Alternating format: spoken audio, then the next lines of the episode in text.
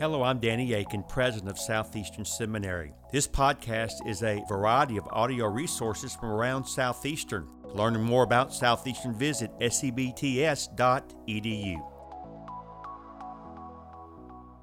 Well, it is uh, wonderful to be with you again. Dr. Aiken, hearing of your morning beverages. can remember that uh, when I was a, a boy, my grandfather one of them, uh, was uh, involved in phosphate mining. Chemical companies all over the area where I was growing up. Billboard, chemicals are our friends. Okay. as, you th- as you have your iced tea and Diet Coke in the morning.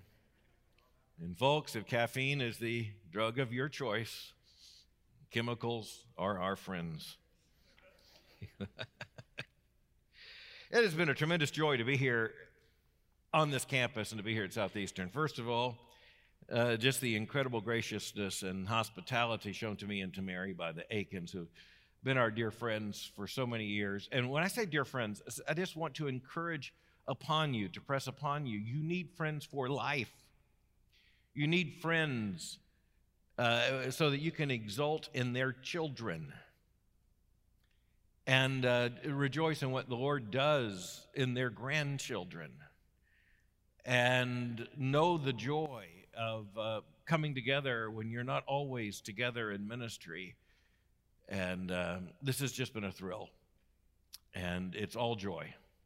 It's also a joy to seeing you as the students on this campus. So oh, I just want to say something to you. Someone who comes from another seminary and comes to be among you from the same family, I just want to say you have the privilege of studying with this incredibly outstanding faculty of Christian scholars. And they're not just teachers who happen to teach at Southeastern. I can tell from being here, they are a faculty. That doesn't happen everywhere. To Where it happens, take advantage of it. Take as many of them as you can, as often as you can. Get all you can out of their classes. And then it's just very reassuring to see students gathering all over the campus. That's a sign of health. And uh, so do that because the time will come when you can't do that and you're going to be in ministry. I was asked uh, just uh, Friday, I was asked um, by a pastor who developed uh, several very, very close friendships, uh, two other men in particular with whom started ministry.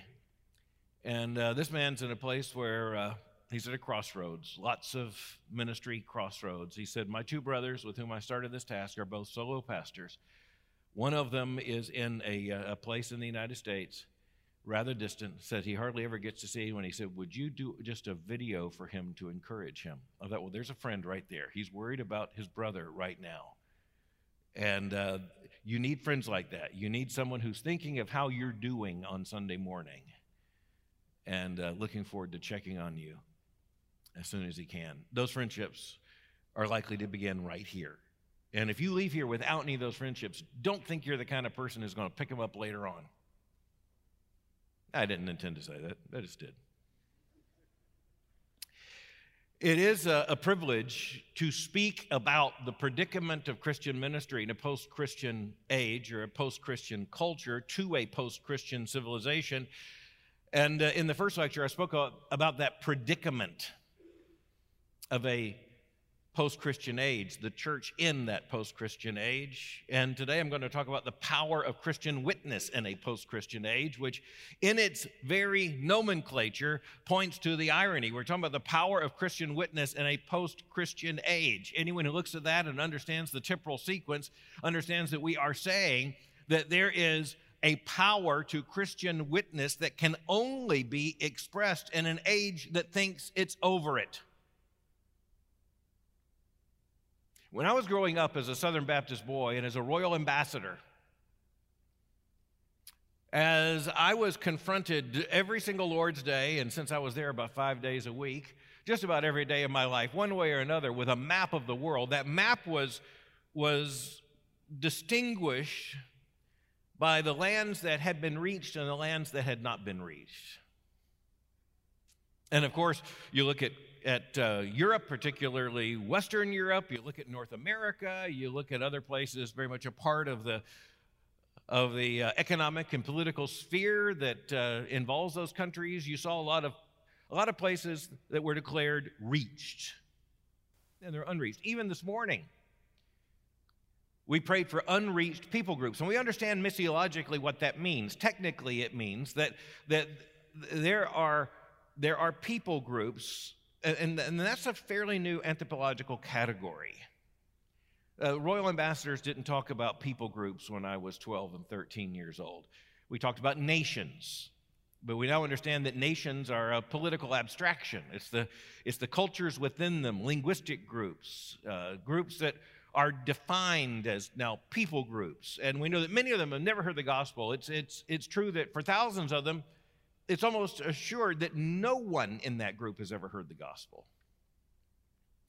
But that is an interesting missiological question. At what point does an unreached people group become a people group once the gospel gets to them? And so there, there are different missiological uh, organizations that will color the map differently. But the point is that implicit in all of that is a before and after that goes only one way. The wake up call for Christians, especially in the West, is that that process doesn't go just one way. In other words, there are groups we would declare to be reached who are unreached. Dr. Akin rightly led us to pray for those who have never heard the gospel even once in these unreached people groups. But we know there are people who have never heard the gospel once in Wake Forest, North Carolina. Now, that's a change. That's a change because even if you look at Southern literature, if, if, if you look at uh, Flannery O'Connor, Walker Percy, William Faulkner, there's a Christ hauntedness that is often described. And, and, as I say, literature is often a way of understanding what's going on before the theologians get there, or for that matter, the historians, the anthropologists, and all the rest. Those who are writing the literature of the age have to think very seriously about the contour of that age the Christ hauntedness, especially of the American South. But not only that, this is the, of the American mind, and you could say of, of the Western mind, what C.S. Lewis would refer to as old Western man, a Christ haunted man. Even if you are not, even if an individual had not been a believing, confessing, regenerate Christian, Christianity was the dominant issue. If you lived in the medieval world, all you knew basically uh, about coming up upon a town was seeing the spire in the distance. The defining architecture of Christendom was the towering spire of the church, and the church at the center of the community because the church was the center of the community. One of the things that, that is often pointed out in, for instance, English history is that the, the power of the throne was centralized, but the power of the church, the power of the altar, was decentralized. It was spread about. There wasn't a king in every village, but there was a church, the dominating reality. And that meant, by the way, that during those long centuries, and that extends into at least our last century in the United States, and we could admit that in some places in the United States it continues even now. Decreasingly, in recession, but we understand that there were places and, and, and moments when it appeared as if the culture would do everything but win persons to Christ. As for morality, it was a Christian morality, or at least a morality based upon Christian truth, revealed, revealed truth. If uh, there were instincts in the society, they were largely Christian instincts right and wrong, meaning in life. As I say, one of the most interesting things is to measure just how people think about time. Very Christianized understanding of time. Then, by the way, you, you notice that people want to get over that. People want to get over that. So, the academy, they say, hey, you know what? It's just, a, it, it is too Christocentric, religiously oppressive, too, rem, too much a reminder of the oppressive power of Christianity in the past to talk about BC and AD, you know, before Christ and Anno Domini, the year of our Lord. So let's call it BCE, before Common Era, and CE Common Era. That's something. We've accomplished something. I was on a major university campus, and that was thrown at me as progress, and I said, Yes, but the year zero hasn't changed. Let's see, what was that? In other words, you haven't accomplished anything if you still. Now, I understand that there really isn't a year zero, and we don't know exactly the year Christ was born. The point is that civilizations, our civilization's understanding of time was grounded to what they believed was the most important issue in all of human history, past, present, and future, and that is the incarnation of our Lord Jesus Christ. The society carried a lot of freight for us. We talked about the predicament of post Christianity. We talked about the fact that we can now see history divided not into two, but into three, not just pre Christian and Christian, but pre Christian, Christian, and post Christian in the contours of the society. Now, this means more, but it certainly does not mean less than what the sociologists describe as secularization. And we don't have time to go into the fact that secularization theory was basically the idea that the modern age would displace religious belief that we would live in a disenchanted age, as Max Weber described it. Uh, that we would, we would live as rational creatures in a social world without the need for what Peter Berger would later call the sacred canopy. We could, just, we, we, we could live life in a, in a temporal mode and um, in a secularized world. The, the, the spiritual claims, spiritual realities, theological authorities would simply disappear. That didn't happen, as the sociologists said had suggested it would. And by the way, the entire field of sociology, going back to Auguste Comte and his positivism, the entire field of sociology was intended to provide an explanation for human social behavior that was an alternative to the Christian explanation. And the sociologist said, look, you know, the secularization is going to happen. It's inexorable. The modern age means secularization. But it doesn't, it doesn't. As Peter Berger said, the theory worked perfectly in Western Europe and the American university campus. That secularization theory worked pretty well on those two social locations. Beyond that, not so well. Berger, who was writing into his 10th decade of life, that'll inspire you, professors, writing major works into his 90s, he revisited his theory of secularization twice. And at the end of his life, he said that the way it was working in the United States in particular was that it was pluralization. It was moving from one dominant worldview to this diffusion of so many different worldviews. And he said, what people don't notice at first is that those who hold to the dominant worldview hold it differently. Because it's now a matter of choice. This is, uh, this is exactly what Charles Taylor was talking about, the Canadian philosopher, who I think has done probably more than any other to describe the condition of the secular age. He says that even for believers, believing in the year 1500 and believing in the year 2000 are profoundly different experiences. And you say, well, we're talking about the same content, we're talking about the same faith once for all delivered to the saints, we're talking about the same gospel. But his point is social. He says, yes, yes, he says, but the person who believed in those truths in 1500 believed, and there was no alternative to that belief. Christianity provided the only plausible explanation for why the sun came up in the morning and all of life. It was it, re, it required the christian theological truth claim to make sense. In 1500 you believed because everyone believed and there was no alternative to belief. But in the year 2000 when you say i believe i'm a christian I believe that Jesus is the Christ. I believe in biblical Christianity. You are stating that, and the first person pronoun becomes far more important. And of course, Brad Gregory and other historians will come along and say, well, that's why it all started with Luther. Here I stand. Ich kann nicht ander. God has helped me. I, here I stand. I can do no other. God help me. Here I stand. And, and that was remarkable in the 16th century. But you know, when Luther said, Here I stand,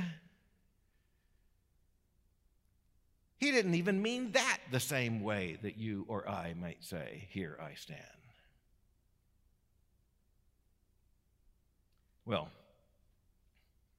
those conditions of belief Charles Taylor talks about, when we talk about history cut in three, divided into three past, present, and future, pre Christian, Christian, post Christian.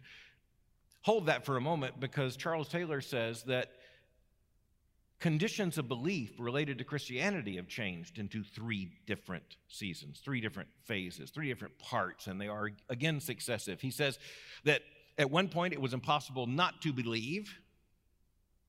Then it became possible not to believe, and then it became impossible to believe. I think that's a brilliant insight. Now, we're not talking about the same thing as by reference to pre Christian, Christian, and post Christian. Don't try to overlay Charles Taylor as if we're talking about the same one, two, three, because he's beginning with my number two. He's beginning in the Christian age. He's just pointing out that uh, given Christendom, given the unitary truth claim of Christendom, and, and given the, the unity of the culture, go back to 1500 again. It was impossible not to believe. Richard Dawkins, by the way, points out that it was impossible to be an intellectually fulfilled atheist before Darwin. And uh, Darwin is as recent as our history. The Origin of Species was published the year the Southern Baptist Theological Seminary was established. The year before Southern Seminary was established, no one had heard of Darwinism. Within short order, in the intellectual world, everything changed. But Dawkins' point is this Darwin's the key. Darwin's the key because without Darwin, you're stuck with Genesis. If you're stuck with Genesis, hard to be an atheist. True atheists have their predicament. The sense of this change, though, of the past, present, and future, and of the pre Christian, Christian, post Christian, and what, what Taylor talks about uh, impossible not to believe, and then in, in the modern age, in our, in our own cultures, possible not to believe, and then impossible to believe. I, I think it's probably true that right now you know people who are living in each of those three conditions of belief. If you don't know them, you, you know of them, you're surrounded by them, they're in close proximity. There are still people for whom it is impossible not to believe. And God bless them, they live lives that are still unaccosted by major challenges to the Christian faith. Uh, my parents are both now with the Lord. But uh, their four parents were all Christians. I don't think they ever understood in the entirety of their lifetimes that challenges like the ones we face every hour would come. Uh, they were just steadfast in their faith. And even as all four had come to a saving knowledge of the Lord Jesus Christ, I'm confident they just assumed this is a, this is a Christian society. It's made up of Christians. Christianity's true. Everybody knows it. It's the authority. Everybody acknowledges it. And that, that second condition, possible not to believe, that, that was what I found when I was 13 years old and I was thrust into a very liberal middle school. I had gone to the seventh grade in junior high school in a, in a very intact Southern culture. I went to the eighth grade in a middle school in the midst of a progressive educational experiment in South Florida. Those are two different worlds. Uh, the, the world between a junior high school and a middle school, boom. I had two atheist teachers, and I, I didn't even know they were atheists. Now I've got two of them as teachers. I, all of a sudden, I realize it's, uh, it's evidently possible not to believe. But you go to the elite university campus right now, and you don't have to go that far, but you know what I mean? You're, you're surrounded by them here. The overwhelming ethos is actually that it's impossible to believe the, the way we believe.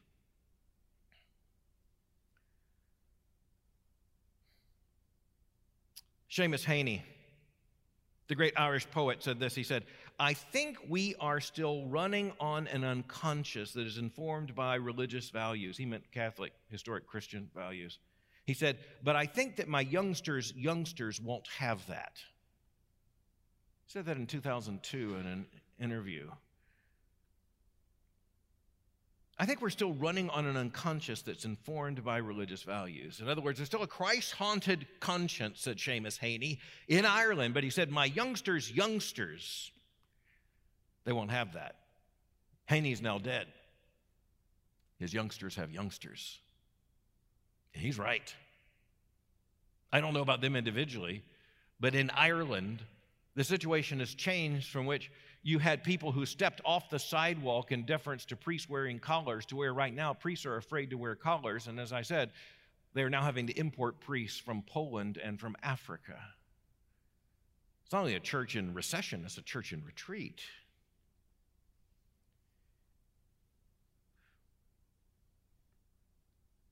One of the things I want us to note in terms of trying to understand this dynamic, you know, how, how do you sense this is happening? How do you, how do you, how do you, how do you, how do you sense that you're in one of these turning points from the age of, say, possible not to believe to impossible to believe? How do you know you're in one of these turning points from, from a, a Christian dominated age to a post Christian age? Well, one of the things I'm increasingly working on is the idea of cultural aspiration.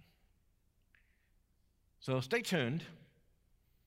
The upcoming book, I'm going to be dealing with this cultural aspiration. And it comes down to understanding that in every culture, there's an aspirational direction. And that aspirational direction says, you know, even to young people, you want to be cool, you head in this direction. You want to be uncool, all kinds of alternatives. Uh, but, but it's not just that. It's not just adolescence in their peer context. It's the larger society, going all the way up to the elites of, of the society and even the upper echelons of the elites of society, where aspiration, bold, naked, blind, obsessive aspiration becomes the issue. But, it, but it's also just the general picture of the good life that is presented. One of the things I'm working on is the phrase ought to be. My grandmother was filled with oughts. She was a big Southern lady. I mean that only because she was a Titanic personality. I, she was big in every Southern way. She carried a black patent leather purse the size of Arkansas. She never went out of the house except in a cotton dress with black patent leather shoes and a handkerchief in her hand, always holding the, the purse, the handkerchief very close by. She had unique smells, powders, she, uh, she came out in the morning when she was ready in a cloud of powders. She was sweet. She loved me obsessively. And she was a moralist. Not, not to do that. Don't fidget. Ought not to do that. Don't touch your face in public. Ought not to do that. It was a lot of oughts. If you didn't have that grandmother, you have a warped childhood. You ought to have had one. But I can just tell you, I grew up in a world of oughts. And I mean, it wasn't just coming from my grandmother. My parents were Mr. and Mrs. Ought. And that means ought and ought not. You ought to do this, you ought not to do this. Ought is a very important moral category. You don't hear so much of ought in our society. Our society has lost the confidence in ought. It doesn't have to say ought if you control the advertising. You don't have to say ought if you control the cultural aspirations. You don't have to say ought if you control the politics. If you control the, uh, the elites of cultural production, you control the academy. You don't have to say ought because ought is written into all your policies and all your ethos. It's what's driving your campus. It's what people think they ought to do and how they ought to look and ought to think if they want to be a part of the culture that you ought to want to be a part of. Well, that, that's the issue. As a Protestant, I am reluctant to quote Sir Thomas More, but Sir Thomas More used the word ought a great deal. And, and one of the things he made very clear is that a man is known by his oughts. Culture is known by its oughts. Well, just ask yourself the question what is the dominant sense of the society? So what is it saying to young people when they arrive? Not necessarily just at Duke, but when they arrive at Catawba Community College, what are they saying about ought? Well, you ought to think this way if you want to be a success. You ought to think this way if you're a morally upright person. You ought to, you ought to think about religion this way. And just ask yourself is there anything in those oughts that points to you ought to believe in the Christian truth claim? Is there anything in that that says you ought to identify with evangelical biblical Christianity? In other words, the oughts are running away from us. The, the, the oughts and the ought not. The, the change from a Christendom where the oughts were controlled by the church to a situation of post Christendom or post Christianity where the church is now subjected to the oughts. That's exactly what's going on. You ought to modify your doctrine. You, you, you, you ought to think this way. Just this morning, a major American newspaper ran an article instructing evangelical Christians you ought to rethink your sexual morality, and you better do it fast. Because if you don't follow the instructions of the new oughts, you're going to be left behind. And those who leave you behind will celebrate it as serving the society. So, very quickly, what's left behind? If, if, if we have this, this tripartite division, then there's this, the pre Christian condition and then the Christian condition. And again, that doesn't mean everyone in the society is a regenerate believing Christian. And this is where Baptists have to look at this and say, if we were alive then, we would have to, and, and Christians were for at least part of that, but we would have to say, as Baptists, we can't buy into the idea that this is a Christian society the way you Catholics and the way you Erastians and the way you others with your state churches, with a union, a throne, an altar, and all the rest. You can say this is a Christian culture. We can say this is a Christian, a culture dominated by Christianity, but Christians are defined by the gospel. First Things Magazine about a year ago asked me to, and I couldn't turn this down. They asked me to write an article on why I am a Baptist. And I realized for first things, dominated by intellectual Roman Catholics, that could be something of a freak show. like inviting the one of the animals in the zoo to write why I am a gazelle. You know, just well, this is going to be interesting. Let's take a look. And so I said, if you want to understand Baptists, you just have to understand that the Reformation in the 16th century said that the Catholic Church didn't take the Scripture seriously enough. John Calvin said of Martin Luther, they don't take the, he doesn't take the scripture seriously enough. The Genevan Reformation took it further. And then you, you jump over to England and you have the, the Reformation, the, the English Reformation, which I find so many of my own roots, but uh, you know, very quickly you had the Puritans decide that those who stayed inside the Church of England, they're never going to go far enough. And then the separatists decided the Puritans were never going to go far enough. And they're Baptists because we decided the other separatists, nonconformists, weren't going to go far enough. That's how we get where we are. But just think about this for a moment nonetheless. What's left behind in this transition from a Christian condition to a post Christian condition? Well, you could say what's left behind is first, cultural opposition. Dig in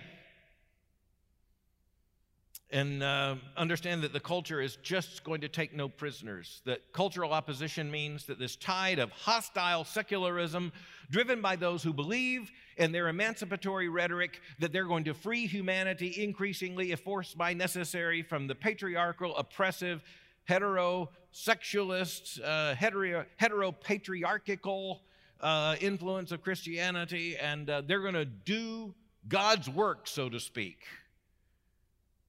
by nullifying historic Christian witness. That cultural opposition is close at hand. I think Crawford Gribben is right in that section that I quoted from him saying that uh, in increasing, increasing frequency, the articulation of Christian belief is going to be considered to be not only antisocial but illegal. But the second thing is cultural condescension.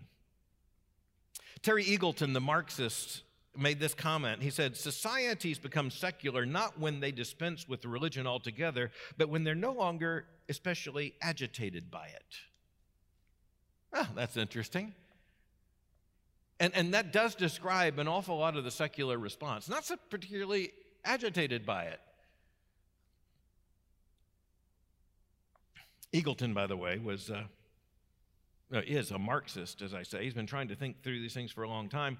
He, he says this, just trying to explain this, as if we should just take this as a calm fact. He's trying to calm us down.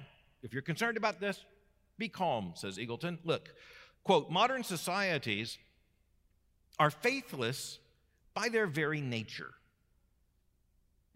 It's the convictions or lack of them embodied in everyday practices that matter, not what archbishops or militantly secular scientists may argue. End quote. That's that lack of agitation. He says, I'm not agitated by Archbishop anybody. I'm not agitated by Richard Dawkins because they both take the argument too seriously.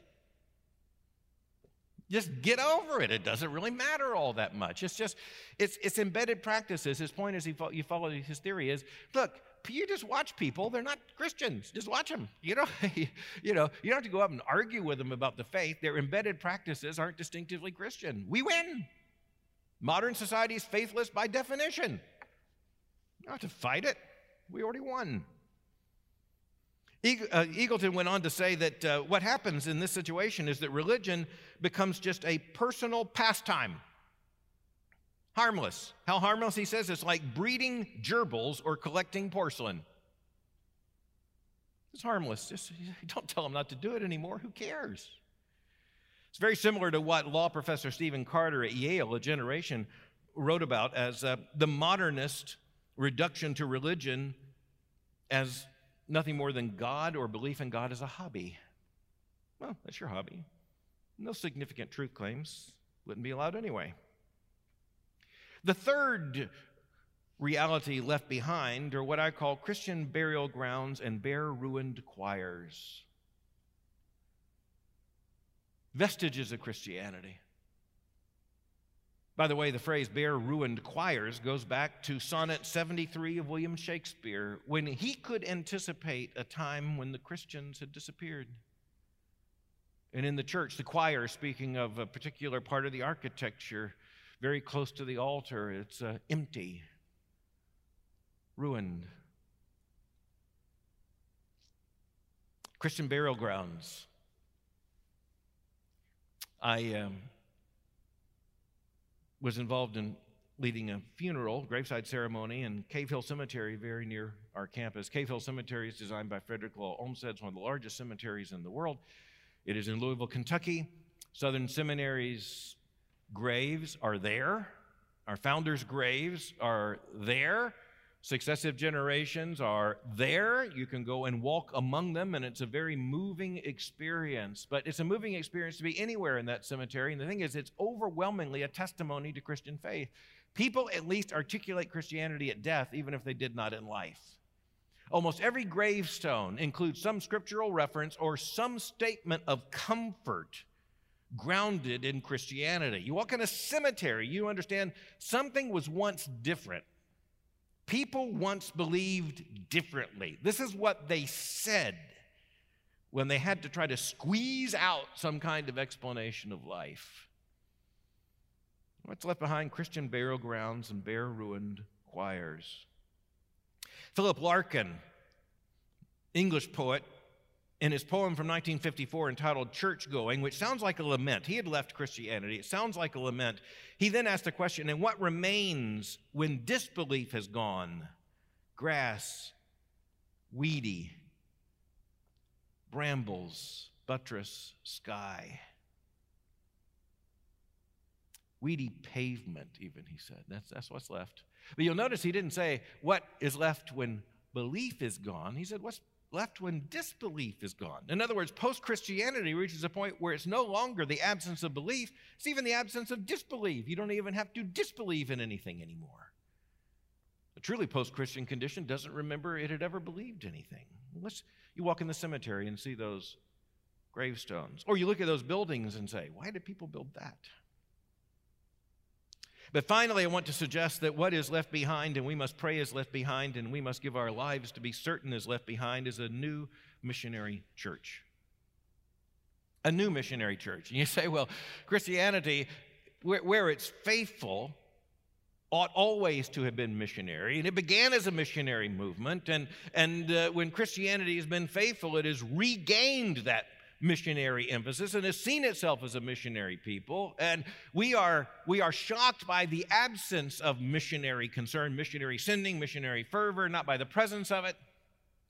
When we explain the existence of the Southern Baptist Convention, we go back to 1845 and we say that those Baptists who became Southern Baptists gathered together. The one thing that drove them was the establishment of missionary societies in order to send not only missionaries to the nations, but also to establish churches on the frontier, even if, by the way, we now know the frontier meant Tuscaloosa. That tells you something about America in 1845. But to send foreign missionaries, that, that, that, was the spark, and that's how they were described then. Mission sending society. Southern Baptists didn't establish seminaries in 1845. They didn't establish a publishing house in 1845. They established two missionary boards as a, as a manifestation of what had been missionary societies. Then the, the shift from the society to the board was very important because it wasn't just a shift in nomenclature, it was a shift in vision. These were to be permanent boards to establish an ongoing work to combine the support and missionary energies of churches in a permanent way. And you say, well, that's always been the case then. Southern Baptists have been a missionary people all the time. Why are you talking about a new missionary church? Well, I'm obviously not talking about a new church. I'm talking about the church that Christ declared in Matthew chapter 16 when he said, Upon this rock I will build my church, and the gates of hell shall not prevail against it. But I am talking about a church with a missionary self knowledge and a missionary passion that isn't just an adjustment to changing times, but rather is transformed into an understanding that missiology is now everywhere all the time. It requires looking at that map that I so well remember as a royal ambassador and recognizing it should all have been marked unreached. All of it, all the time. I want to draw our attention to a text you know quite well. From the opening to the book of Acts,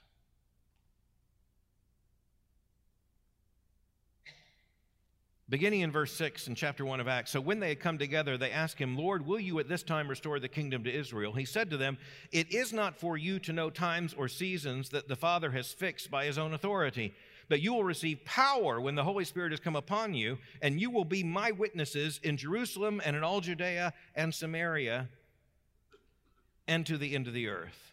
Now, I know you know that passage. I know you have heard it preached so faithfully here so many times. I know it's a part of the passion, the DNA of this institution. I, I know that. But I want to direct your attention to this for just a moment. Look at what Christ says. You will receive power when the Holy Spirit has come upon you. And you will be my witnesses in Jerusalem and in all Judea and Samaria and to the end of the, of the earth. Now, here's the point. Now, here's how I heard it as a boy. I heard it in terms of that map. I heard it as if what we were being told is that we need to conquer more of this map. We start in Jerusalem. It's like concentric work, concentric circles. We start in Jerusalem and then Judea and then Samaria and then to the end of the earth. And it's as if, okay, we, we think of an invasion force, a Christian form of D Day with the whole world as, as, our, as, as the population we're trying to reach. And, and, and so we start in Jerusalem, we secure Jerusalem. We, we, we change the color of Jerusalem from whatever marks unreached to reached. And, and, and then Judea and, and, so we win Judea and look at the language. You look at Southern Baptist evangelistic materials and mission materials from the 1950s, 60s, and 70s, as I have. And you look at it and you'll go, I don't know that I recognize those people. It's military language. It's, it's military language about reaching people and, and, and, and securing them, securing places, securing nations for, for Christianity. And I'm not criticizing because I, I, I look at that and I think, that's where so much of my own theological, spiritual, Christian, missiological formation took place. These are conversionists, serious conversionists. These are Baptists. But you know, Baptists of all people ought to recognize we never conquer any territory for long. One of the professors, quite liberal at Southern, when I was there as a student, was Bill Leonard teaching church history. And uh, he went on to be the dean of the Wake Forest Divinity School. And uh, Bill Leonard's not a big fan of the conservative resurgence in the Southern Baptist Convention. But, uh, Bill Leonard used to talk about Southern Baptists as the Catholic Church of the South.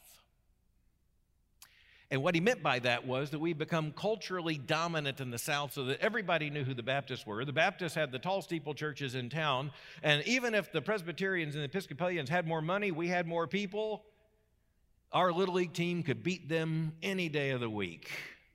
Our RAs could take on their little Methodist boys, leave them cut and bleeding. We go off reciting the Great Commission and singing, Jesus loves me, this I know, for the Methodists just found out so.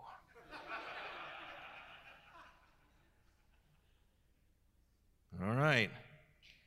You understand what Leonard was saying there? That we're the Catholic Church of the South. Just looking, go, go to a county seat church, county seat town, I mean, in, in, in the South, and uh, you see Baptist dominance, at least architecturally. There may be nobody in town on the middle of a business day because they moved out to the periphery, to the department stores and who knows what, but at least there was a sign that Baptists were dominant here. That raises the question that I spoke of in the predicament on Tuesday. From a Christian perspective, which is better, being loved by the culture or hated by it? That is not an answerable question. But at least for a long season, we thought we had worked hard to achieve being liked by the culture. How's that working out right now in Wake County? What's your non discrimination law going to look like? And how long will Southeastern Baptist Theological Seminary be exempt?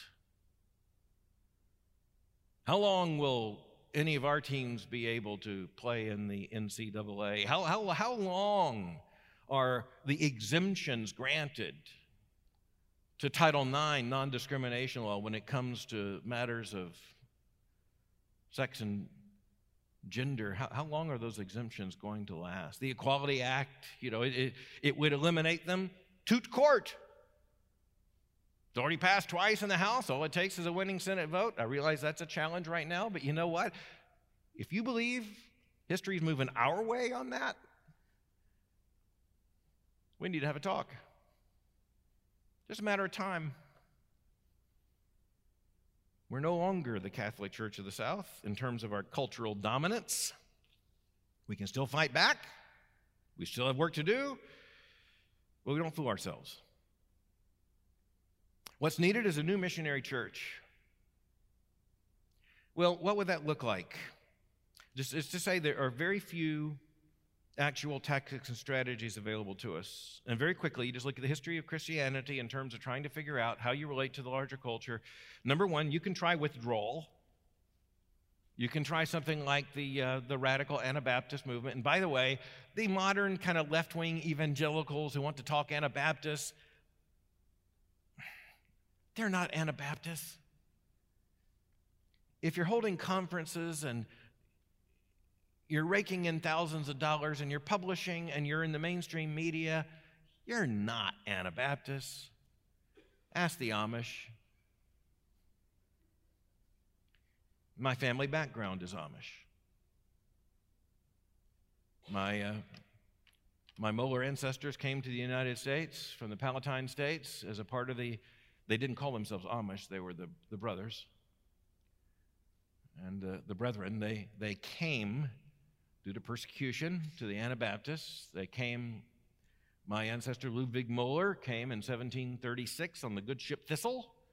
He had to get to Ireland in order to come with his family to Pennsylvania, Lancaster County.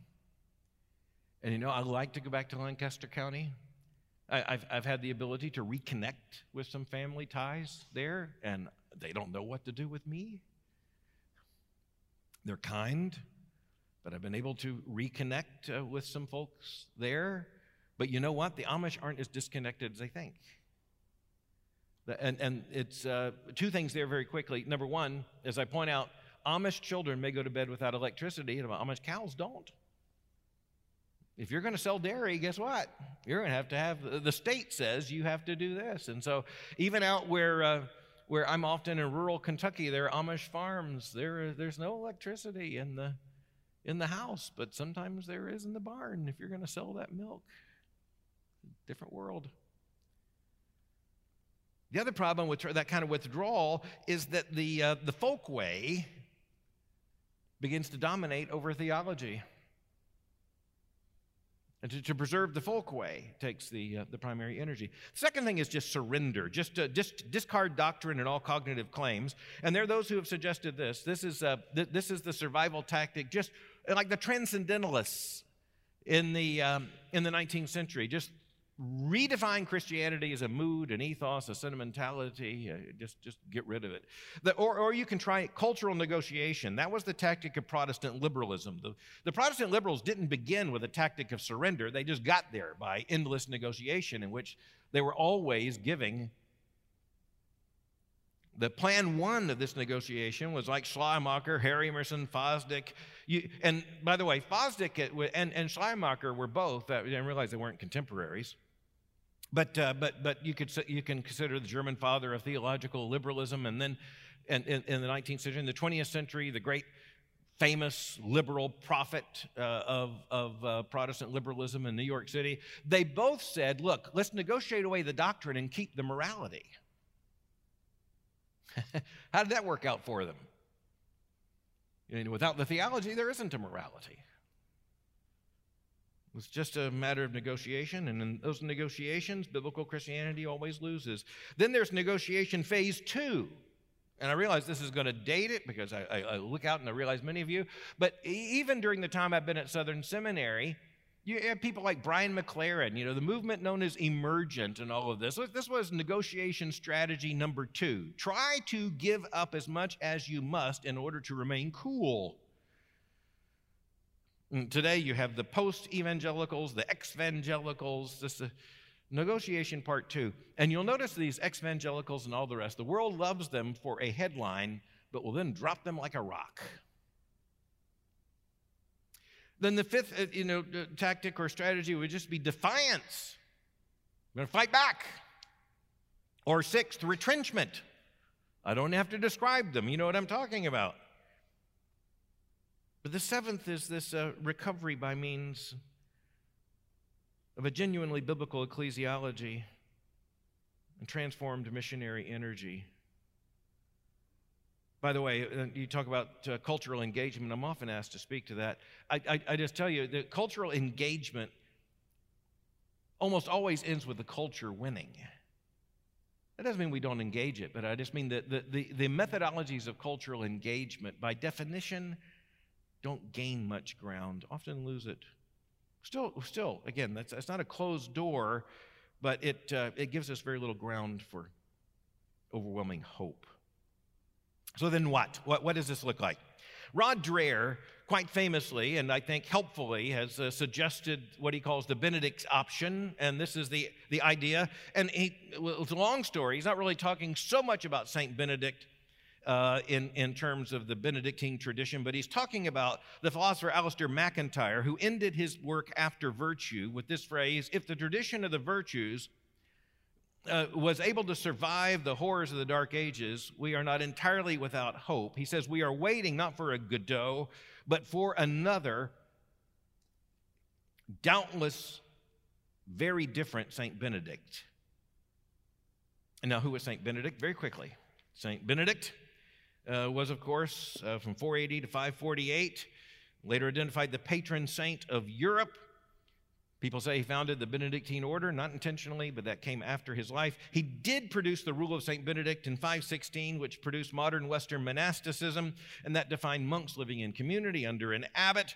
Massive influence in, uh, in, in the formation of Europe, including the idea of constitutionalism and the rule of order by law and all of this. But the point is, what Dreher is talking about is a strategic withdrawal. Let, us just withdraw. And uh, he does so in making the argument he says this Today, a new post Christian barbarism reigns. Many uh, believers are blind to it, and churches are too weak to resist. Politics offers little help in the spiritual crisis. What is needed is the Benedict option, he says, a strategy that draws on the authority of Scripture and the wisdom of the ancient church, the goal to embrace exile from the mainstream culture and construct a resilient counterculture. Well, there's something to be said, but by the way, the Benedict option really isn't much of an option for Baptists because we have to think in terms of individual conversion. That doesn't lend itself very well to a Benedict option. What I'm suggesting in conclusion is that what we need is not a Benedict option, but an army of young St. Patrick's. 385, 461. Much about, him, much about him is shrouded in mist, but his story is basically that he, he was a young boy in Britain there in the fifth century. He was kidnapped at age 16, made to be a slave in Ireland. Somehow he escaped, went back to his family. But the point is, he became a priest and he willingly, intentionally went back to Ireland, which had been where he had been so mistreated. And he is at least credited with bringing the gospel to Ireland and establishing Irish Christianity. The point is this he was taken to Ireland and faced horrible adversity. He escaped, went back to England, and then, fueled with a passion for the gospel, went back to Ireland. That's what we need. We need a generation of young Christians who feel the adversity and still go to Ireland. We need a, an army of young Christian, young, young believers who are bearing witness, even when that witness may be unwanted, when it may be out of tune, out of time, when it may be considered out of touch. We need an army of new young St. Patrick's invading the post Christian context, just as Patrick went back to Ireland, just as Paul headed to Rome, city by city, how the, the gospel was taken city by city, church by church, following the call and answering the summons. Our churches, over against the world, may need the influence of Benedict to remind us that even if the church is the only place the truth is found, in the church the truth is found. That's good. But it's not enough the church be found in the church. It's not enough that the truth be found in the church. It's our responsibility to take the truth to those who desperately need to hear the gospel. We need an army of new young St. Patrick's and Ireland, by the way, is right here. Let's pray. Father, we are so thankful for all that you've given us, including the call and the commission to take the gospel to the ends of the earth, making disciples. Father, may we see a new map in which all the world, all the time, is our call. We pray this in the name of Jesus Christ our Lord. Amen. Thank you for listening to this podcast. Consider giving to Southeastern Seminary online or visiting us for a preview day. For information on how to give or sign up for a preview day, visit sebts.edu.